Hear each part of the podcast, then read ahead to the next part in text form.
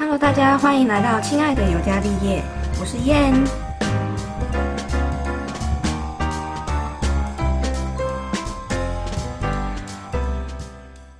邀请您加入我们的聊天室。如果喜欢今天的内容，可以到 IG 搜寻 KKLIN 零八一五跟我互动，或是在脸书跟 YouTube 搜寻燕燕开箱，都可以找到我哦。那准备好收听今天的故事了吗？那我们就开始吧。OK，今天的主题呢，因为已经到年底了，所以我们要来做一个二零二零年的大回顾，来回顾我们。就是今年这一整年有发生什么事，还有嗯，这些人事物对我们的这个心境的转换上有没有一些什么特别的历程？这样子，相信大家二零一九的时候应该就是觉得今年会是跟平常的年都是差不多的。而且那时候二零二零啊，大家还有就是说什么爱你爱你，今年应该会过得很好什么之类的，然后就没想到，靠，今年真的是超惨的，除了疫情，然后又很多名人去世这样子。虽然是说二零二零的回顾，但是我想要再把时间往前拉一点，就是二零一九的时候。来思考一下，就是我们到底许了哪些新年新希望，然后安排了哪些规划这样子。然后我今天就请到我们的奈良小姐，我先从我开始好了。我记得我二零一九年许的愿望，就是之前每一年的愿望几乎都一样，就是我会希望我自己一年内可以出国两次。就是至少去两个不同的国家，因为我就是有点想要把全世界都收集起来，所以这个会是我其中一个愿望。再一个愿望就是，当然身体健康这是必须的啦，会希望赚大钱。所以其实我每年愿望几乎就是这样 没有变过。然后因为我我通常是呃，例如说二零一九好了，我就会开始想明年我要去哪里玩，然后要要去哪个国家，然后要找谁。而且你就是有些不是会有什么早鸟什么的嘛，啊，有一些其实我们。之前看机票的时候，通常你越早订会越便宜，所以那时候二零一九的时候，我已经规划了二零二零年要跟奈良去埃及。去年的十二月那边下定的。奈良嘞，你自己在二零一九的时候，你有许什么愿望，还是说你有安排说二零二零可能准备要干嘛吗？我二零一九的时候。也没有想到说今年会是这样的一年，所以那时候你找我去埃及的时候，我就想说，哎，好啊，那因为可能我每年都会带我爸妈，就是去一个比较远的地方这样子，然后就想说，好，那就去埃及这个当做比较远的地方，所以我就也问我爸妈要不要一起去这样。对对对。所以我那时候就想要规划好，那就我爸妈跟我还有就找了燕一起，就是全球的那个。往来就已经变得很频繁，所以你不会想到说会有一个这个疫情。而且其实我们那时候呃比较会考虑到的其实是恐攻。距离这个疫情到上一次其实 SARS 已经差差不多两千零三年吧，反正很久了。很久。而且 SARS 其实没有维持很久。然后本来今年就是二零二零年，就是阿拉西他们算是活动的最后一年。啊，对对对对对。对，应该是说合体嘛活动，他们要休息。到年底就要休息了。可是因为疫情的关系，我本来跟我朋友，就是我们都已经计划好今年五月要去看他们的国立演唱会，然后结果因为疫情的关系，就也没办法去，因为他们本来是预计。好像三四月那时候是在在北京先举办演唱会，然后五月是在日本的那个新国立竞技场，因为本来不是今年要办奥运嘛，然后算是他们他们也算是日本的天团，所以就是跟政府也有合作。可是因为这个疫情关系，就奥运也办不成了。对啊，对啊。可是他们今年就是他们的演唱会也没有办法如期举行，因为你不可能就是疫情越严重，然后你那个观众你不可能让大家全部都聚在这个地方。对。然后本来我跟我朋友也讲好说要。去日本看他们的展览，然后结果我们今年加入了，然后什么都没去到，就是连展览也没看到，然后演唱会门票也没办法抽。对对，因为他们就是也没办了。这件事应该算是打断最真的 最严重的一件事吧。还有可能因为我工作的关系，所以收入这方面也是影响很大的。而且以前真的是可能我们想要去日本玩或是怎么样，很容易的感觉，你又可以出国。可是因为现在你只要一出国，然后回来就还要被。隔离对，然后你也不可能那个国家，你也要有一些，你可能要有那边的居留证或是什么一些证明，商务人士你才有办法去。对对对对。然后一开始一开始遇到这个疫情的时候，真的是蛮对我们的冲击还蛮大的，对我这个行业。对对对对，一定的啊。对啊，因为一开始就是本来是飞机是这么多人的交通工具，对，可是因为这个疫情，然后大家变得。因为你在那个空间，就你也不知道说他到底会怎么被传染。对啊，所以对我们来说，工作也算是受到蛮大的影响。对啊，载客量直接。直接降到最低。我们上班也会担心说会不会被传染，对，被传染，或是载到确诊的客人什么的，所以我们自己都要很小心的，就是防护，然后做好对清洁，然后每次。都会啊，反正每每上班一次也是会担心啦。可是这也是工作，就没办法。对，这就是一个工作。所以这大方向来说，算是对我的影响蛮大的。对，但是你要说就是有什么事情被影响，应该就是演唱会这件事。对，就后来他们所有活动都取消了。没有没有，后来他们还是有一些，就是有点像是线上的活动。那其实疫情，我记得是农历年的时候开始爆发嘛。那呃，它刚爆发的时候，你的自己想法跟内心感受是什么？我先说，我那时候就是预设，觉得大概就跟 SARS 差不多。那时候过年完之后要上班要开工的时候，刚好是大流行的时候，因为新闻每天都在轰炸，所以你不知道外面到底多恐怖，好像一出去就会中那种感觉。对，对，因为你每天都在看那个新闻，又几个确诊，然后又怎样，然后网络上就有很多说什么，哎，什么一个人去搭电梯，搭完之后就确诊了。对，什么？那个电梯按钮，然后我觉得很恐怖。我就一开始好像是你根本不知道传染源，对啊，不知道是怎么传染的。对，因为一开始大家说飞沫飞沫，然后后来就说哎，其有戴口罩，但是为什么又确诊了这样子？对，然后就才说哎要洗手，对，搞得好像人心惶惶。所以那时候我开工的时候，我就觉得哎，出那个门的时候，我就想说，感觉好像。很可怕，好像随时会有僵尸出现那种感觉，很像恶灵古堡那种，就是未知的世界，因为你不知道你这样做到底会不会得到病毒还是什么。对，然后那是我一开始的想法。那那时候就是疫情爆发的时候，你也是会觉得它是一个短暂的。对，我一开始也觉得应该就是像可能 SARS 那种，说不定就是到夏天疫情就会缓解了。因为我记得印象深刻是。本来是那时候农历过年吧，一月底的时候，对，是中国大陆那边先爆发嘛，然后台湾不是，对对，武汉先爆发，然后到那个什么港澳啊，对，然后台湾，然后我记得那时候刚那时候好像一月底的时候，我还有就是我还在飞，很正常飞的时候，对对对，飞行的，对，然后就是突然说因为有这个病，所以你要戴口罩，对，然后所以我们一开始也都很。担就是会有点害怕啦，就是因为我毕竟根本不清楚，对你根本不知道那些就是尤其是飞那个什么港澳大陆的地方的时候，我们会更就是更小心这样子。对，是一直到二三月，二月三月不就是直接爆炸，整个全球性大爆炸吗？然后我们那时候其实还蛮危险的，是一开始根本都还没有什么防护衣什么，就真的只是戴口罩。你们是什么时候开始穿防护衣？真的有防护衣，好像是已经等到三四月后面，就是真的全球变第三季了。因为其实那时候三月多之前飞了一个长班，就是法国，嗯，然后我就去法国，那时候法国好像还是第二季，就是还不是对。呃，还没有到那么严重的时候，可是因为我那时候去法国，我们还是可以出门的状态。对对对。但是就是法国人也都完全没有戴口罩，什么就是他们没有这个习惯，而且他们会觉得说你戴口罩走在路上就是有病，已经是很严重的癌症末期的那种程度才可以才会戴口罩。所以就是你如果是个亚洲人脸孔，然后你又戴口罩走在路上，他们就会觉得你是不是肮脏？对，他会觉得你有病，或是他们就觉得你。应该要待在家里，而不应该出来这样子。对他们的观念就是这样子。对对，法国人来说，他们就觉得哦，这是流感的感觉。而且对于没有戴口罩这件事，他们也不觉得这样，反而是他在路上看到你戴口罩，他们会觉得你很奇怪哦。对他们会觉得说，你们就是。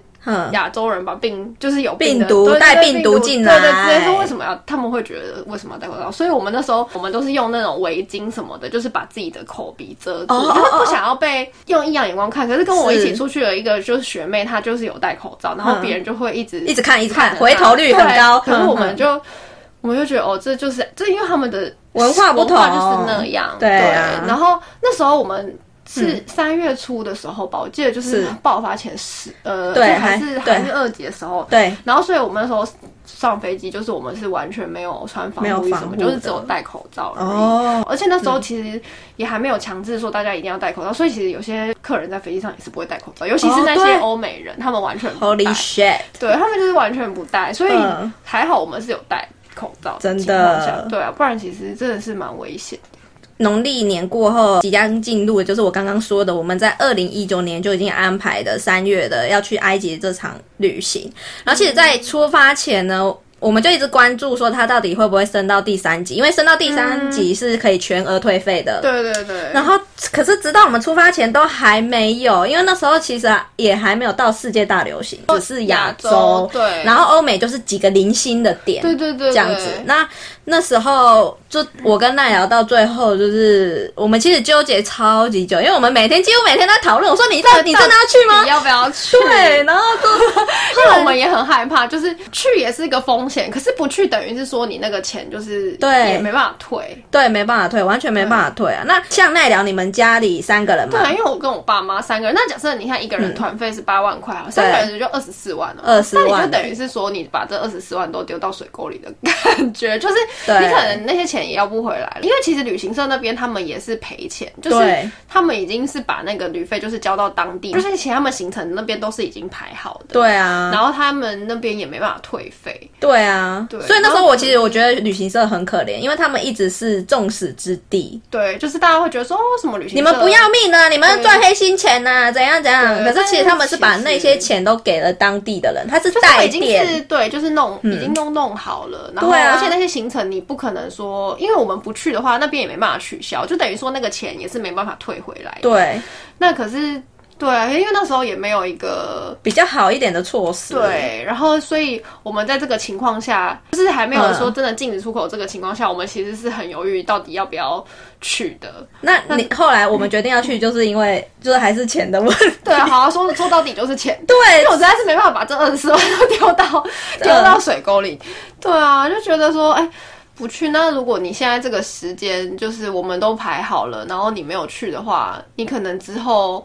这钱回不来就算了，然后可是你之后可能也不会有这个机会再去。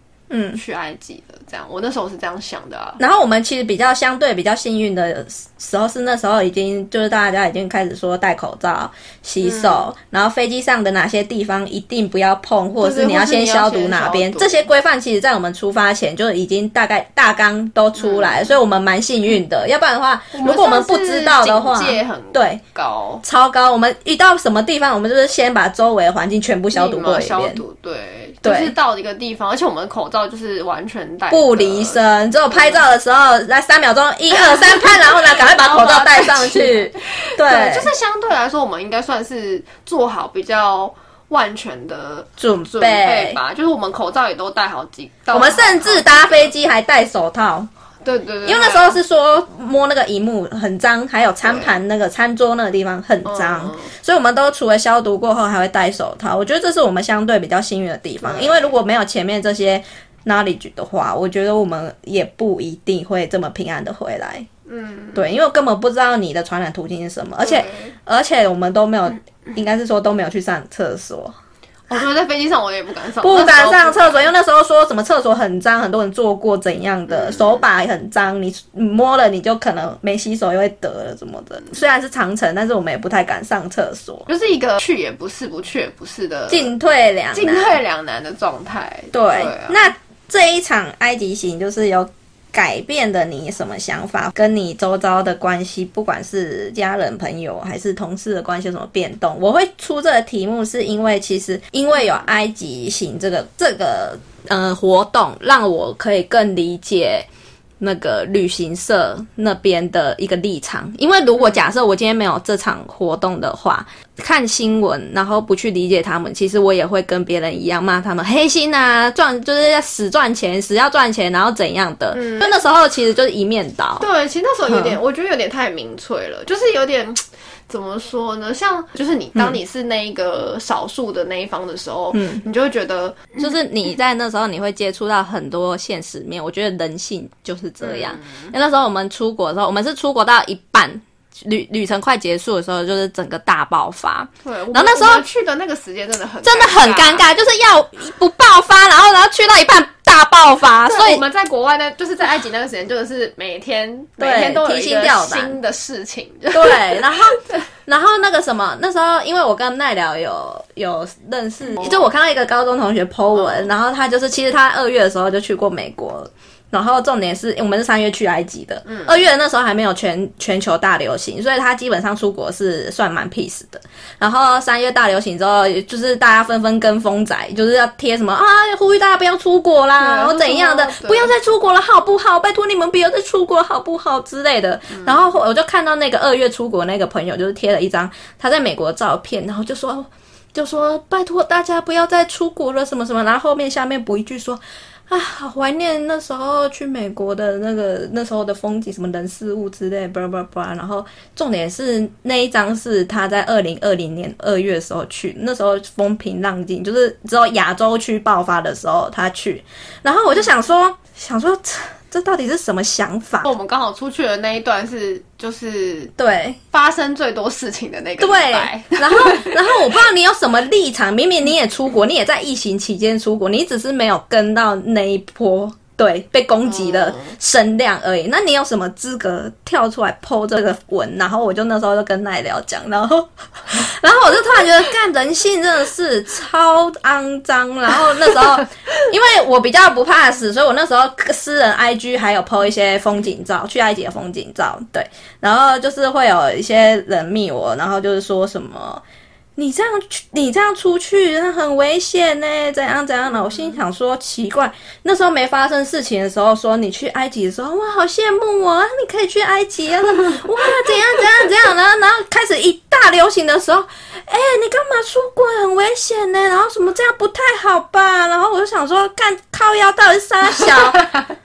所以我无法理解是这个东西，就是就是你还没有理解我的立场前，然后你就开始下。所有的判断，然后加诸所有的东西在我身上，我觉得这样对我是非常不公平。你并没有先理解我，跟我们当初那个旅行社那些蛮可怜的旅行社工作的人一样，就是他们还没有被理解的时候，他们就噼里啪啦全部就是对。被骂到臭头这样子，后来我们才跟领队聊，其实他们对他们其实他们其实只是即使只有一个人要去，他们还是要出团，因为他们那个钱就是他们是已经呃，就是你已经收了那些钱，对而且那个钱重点是没办法退还，因为你那个行程全部那边的行程都已经弄好，所以他们那领队是说他其实即使我们这一团可能只剩下大家都说不要去不要去，可是那没办法退，他只有一个人，他还是要带团出。而且那时候你有没有记得我们出发的时候，另外一团是去？摩洛哥是不是四个人而已？而且重点是领队的钱是小费，对，四个人的小费加起来才多少钱？然后你要冒着这么大的风险去带那个团，说领队他也是不得不，因为这是他的工作。对啊，这就是他的工作啊。所以说是从那一次开始，我觉得，嗯，我其实蛮感谢老天爷让我经历这个事情，因为让我从不同的角度去看不同面相，然后去判断不同事情。就是从这件事情开始。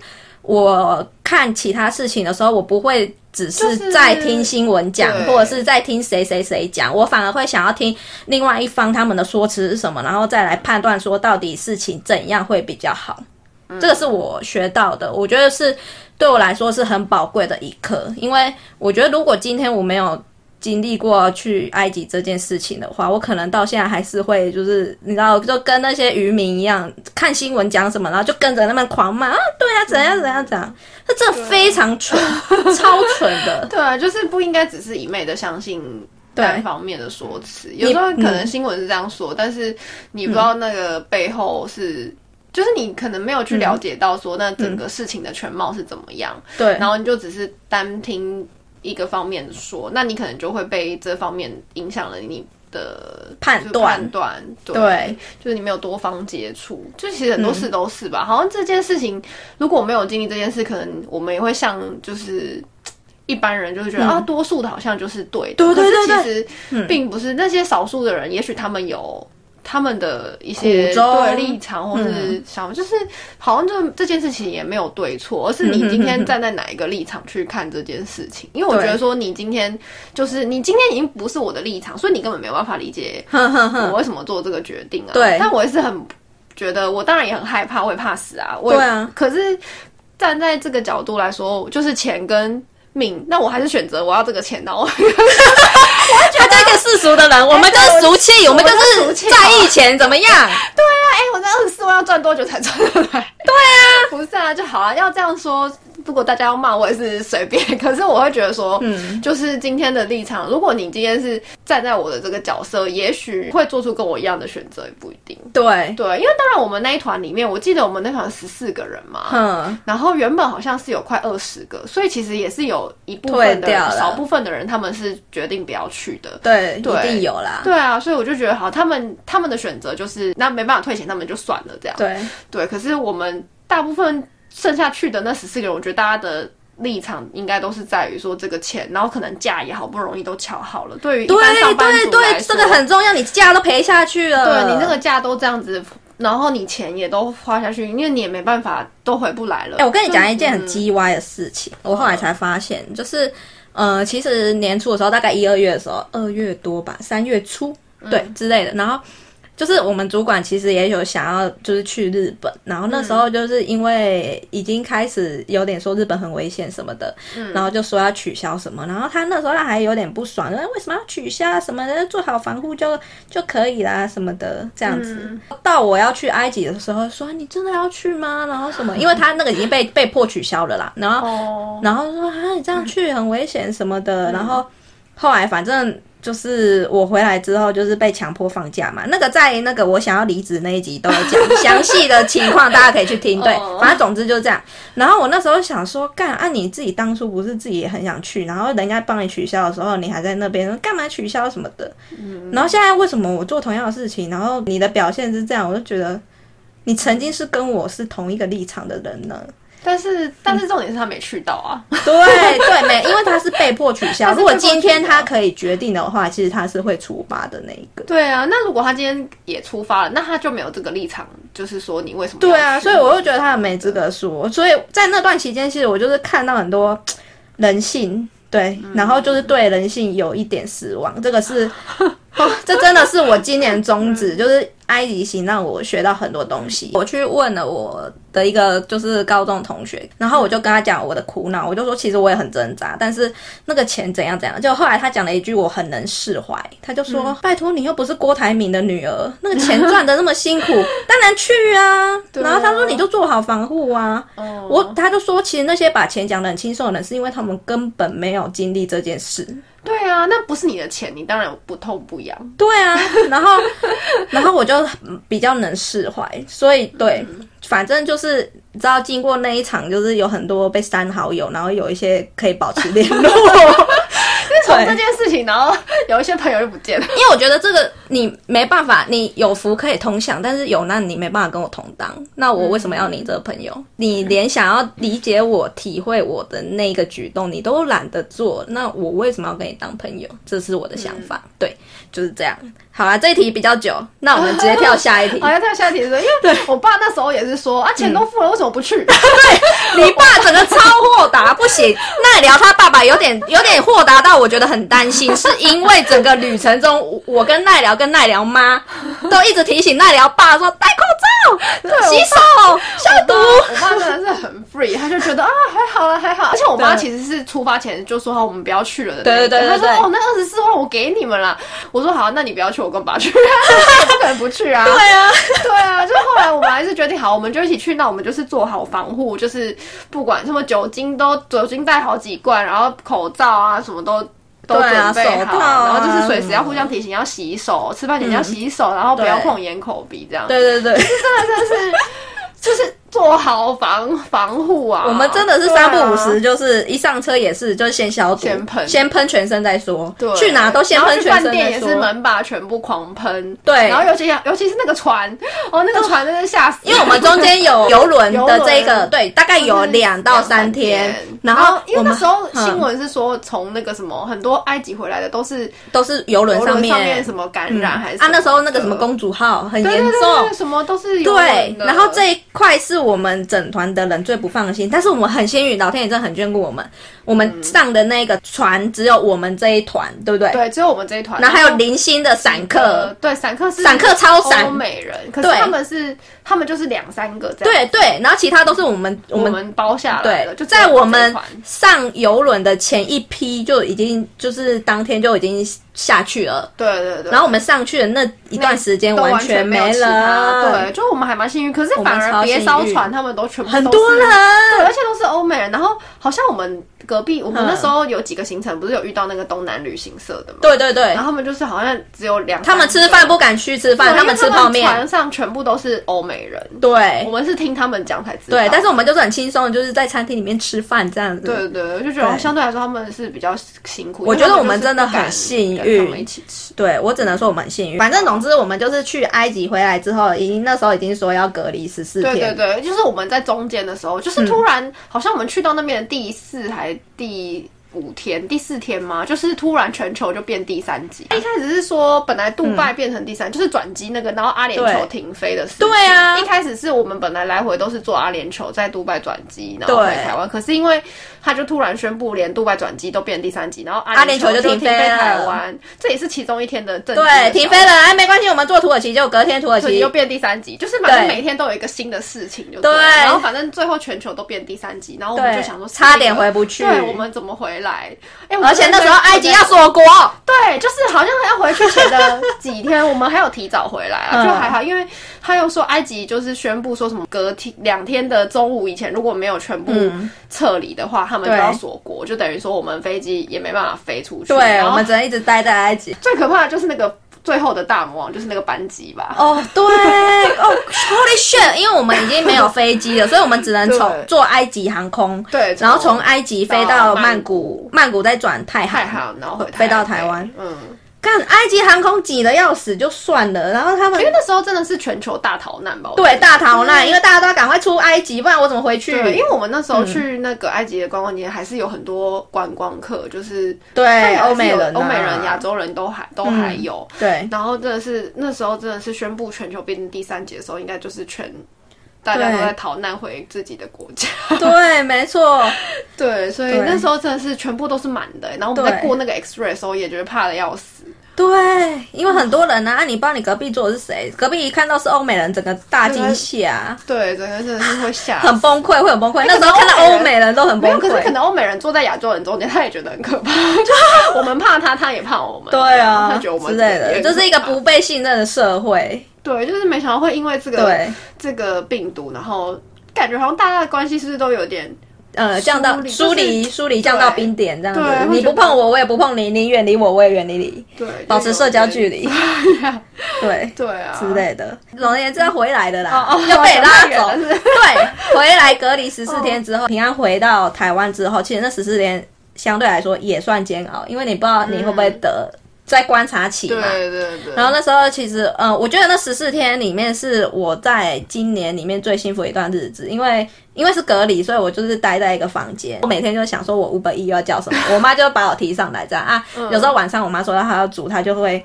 嗯，丢在个地方，然后我再自己去拿，这样。那十四天是完全不用思考任何事情，你就只要回报，每天回报体温，你有没有哪里不舒服，然后之后你就是吃三餐，然后做你自己的事，然后就可以好好思考你要干嘛。这样，我觉得那段时间相对来说，我觉得蛮幸福的。但是那也要更幸福，为什么呢？因为爸妈也要隔离，几乎基本上一家都隔离了。没有，就是我跟我爸妈被隔离，可是因为我们住家里，那还有两个弟弟嘛，所以这弟弟他们就变成是，我觉得反而是弟弟被被。隔离就变成他们两个被关在房间，然后三餐他帮我们出去买饭，然后一起叫 Uber E 这样，就是叫 Uber E，然后回来给我们吃这样。对啊，就有点变成是这样真的就是关在家里，那也就是一直看剧。然后我大概看了前七天，我就觉得哦，好像好像也不错，可是后面就有点空虚，就是觉得好像应该要做点事。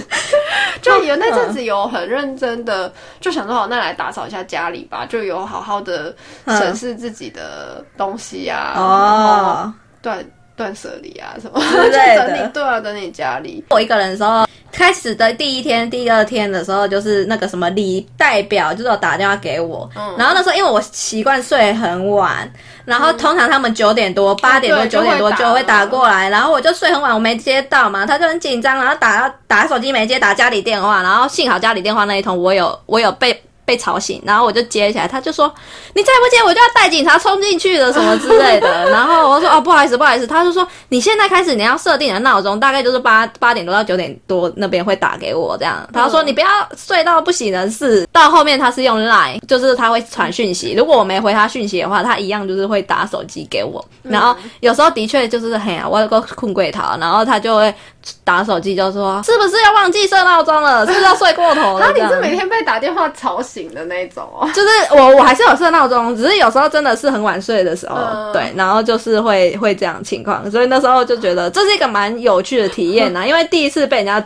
督促这样，这也是我人生中第一次遇到这种什么隔离十四天。我们以前也没有啊，那是疫情才会需要做这种事啊。而且要是你出国才会有这种事啊，这种经历不是每个人都有，所以那段经历对我来说也是一个很特别的经历啦。然后一样到第十四天就是正常出关的时候，你出关的第一件事情是做什么？我就跟阿宝出去，就跟我老公老公出门出门。对我出国前有拜拜，我去行天宫，行天宫好像是关公嘛，然后我就许愿说，如果我这次可以平安回来的话，我就会来还愿这样子。然后，所以我出关第一天，我就叫我妈陪我去行天宫，然后我就拜拜之后，我就就捐了一些钱，就是香油钱这样子。然后就是依照我当时跟他说我会捐多少钱，然后就去捐多少钱，对，然后就是做一个还愿的动作。所以我第一天就是这样度过，就是感谢神明保佑我们一路就是很平安这样子。对，我也有去拜拜，因为我们出关之后要开始工作了嘛。嗯，你觉得公司有没有什么事情不一样？像是可能有些人会有无薪假，有些人就是会被迫在家上班这样子。嗯，因为出来我们就差不多是四月初的时候。对对对，但后来我还是有继续。延续就是我们公司有的短时假，就是呃，你可以申请那个，然后就是大概有十天的时间，那段时间就不用上班，这样待在家里。可是就是会被扣薪水，对，无薪假底薪，对，就类似无薪假。然后而且航班也真的相对来说变少很多。经历了这个呃埃及，然后回来十四天隔离了之后，我就觉得说我现在长班好危险。就我那时候其实很害怕，我也不太敢飞那种太远的，就是欧美，因为你毕竟是要十几个小时跟。乘客一起待在飞机上，然后而且那时候好像最一开始还没有可以穿隔离衣的时候，所以我那时候本来其实有被排到一个长班，但其实我有点就是我会害怕，就不敢去。后来我就有压特休，就是后来我就没有去就对了。对对对，对，所以后来我就四月五月。那时候的航班就是可能一个月就变成是只有一个短班或是两个短班，甚至五月那时候真是完全一整个月都没有班哦。所以对我来说影响是真的薪水瞬间骤减，砍半就是砍半，真的是领跟之前比可能砍半更更多，就是翻少很多就对了。我的部分我也是无薪假，因为我们那时候好像一直持续到六月的时候都是有无薪假，就是。如果没事的话，因为那时候客人也很少，我是在诊所，那相对诊所、医疗院所肯定是没事就不会有人呐。那今年就是其实除了疫情。就是很多人过世，我觉得会让大家这么有感，是因为都是一些名人，嗯，比较有名的人，不管是意外还是自杀，任何就是很多人都过世了这样。那这样的事情带给你内心有没有什么特别的感触，或者是你一些其他想法的改变？不是也有人说，就是有人同整出今年然后过世的人嘛？对，然后大家都最震惊还是科比哎，就是在年初的时候，对，因为他是意外，他其实他那个也是意外，就是带他女儿，然后对，不是就整个直升机坠落，对对对对，对啊，然后大家说其实最那个也是一个巨星陨落的，对啊，是啊是啊，对啊，就是觉得今年一整个年下来，怎么会发生这么多事情？嗯，今年的年不太好，对啊，还什么二零二零，爱你爱你 爱你。爱个戏呀，爱你，对，就没想到今年这么的糟，然后还这么多有名的人都这样子走了，会觉得好像很。我本来想说，今年该不会是那个世界末日的一年了吧？哦，因为太多糟糕的事情了。对啊，再来最后一题，即将又要进入年底了。我们二零二零年大家熬很久，终于要结束了。不管有多么伤心难过、辛苦的事情，终于我们又要迎接新的二零二一年。今年的新年新希望是什么呢？你有没有你的新年新希望？有没有跟往年都不太一样的？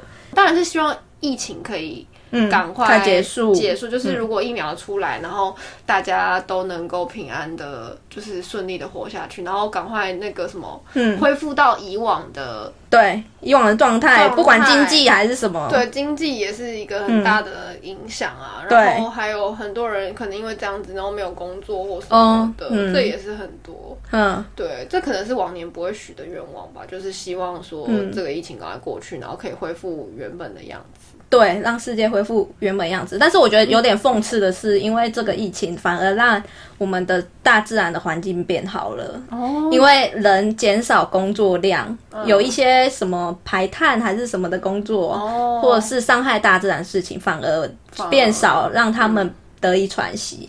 我觉得其实有某一种程度上，我觉得是也可能是大自然的反扑。哦是不是人人类太多了嘛？然后我现在想要，你说演化的那个方向，因为以前我们学演化还是什么时候，就像恐龙，不是有很多季、很多季，侏罗纪、白垩纪它在某一段时期就会突然就是大灭绝，嗯，然后再重新新的时期。对，对，我觉得这个是一一个其中一个方向这。也是有有可可能，对，因为毕竟这个东西说不准，这个是比较哲学一点的方向，我有想过。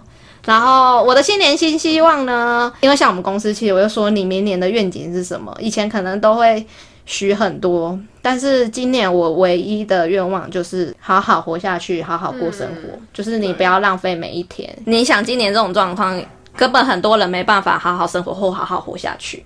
对，但这个就是我对于明年最基本的愿望。好，我跟你说，我后面的那个厨房那个别人在那边剁鸡吧，听到砰砰砰这样子，对大家不要觉得很奇怪哈，我们这里没有什么特别的状况，是有人在剁鸡。现在晚餐时间好，然后这个就是今年我们对于二零二零的大回顾。那嗯，好啦，蛮感叹，但是我觉得很值得纪念，因为我们虽然经过这么多可能比较特别的事件，但是我觉得我们都有学到蛮多东西的。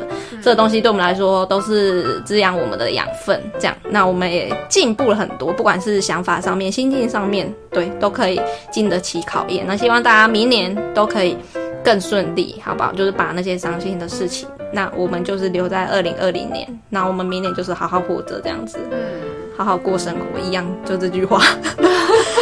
好好过生活。对啊，好啦，那我们今天的节目到这里。如果喜欢我们节目，帮我们按五颗星，到 Apple Podcast 按五颗星哦。那可以留言给我们。那我们下次见喽，拜拜。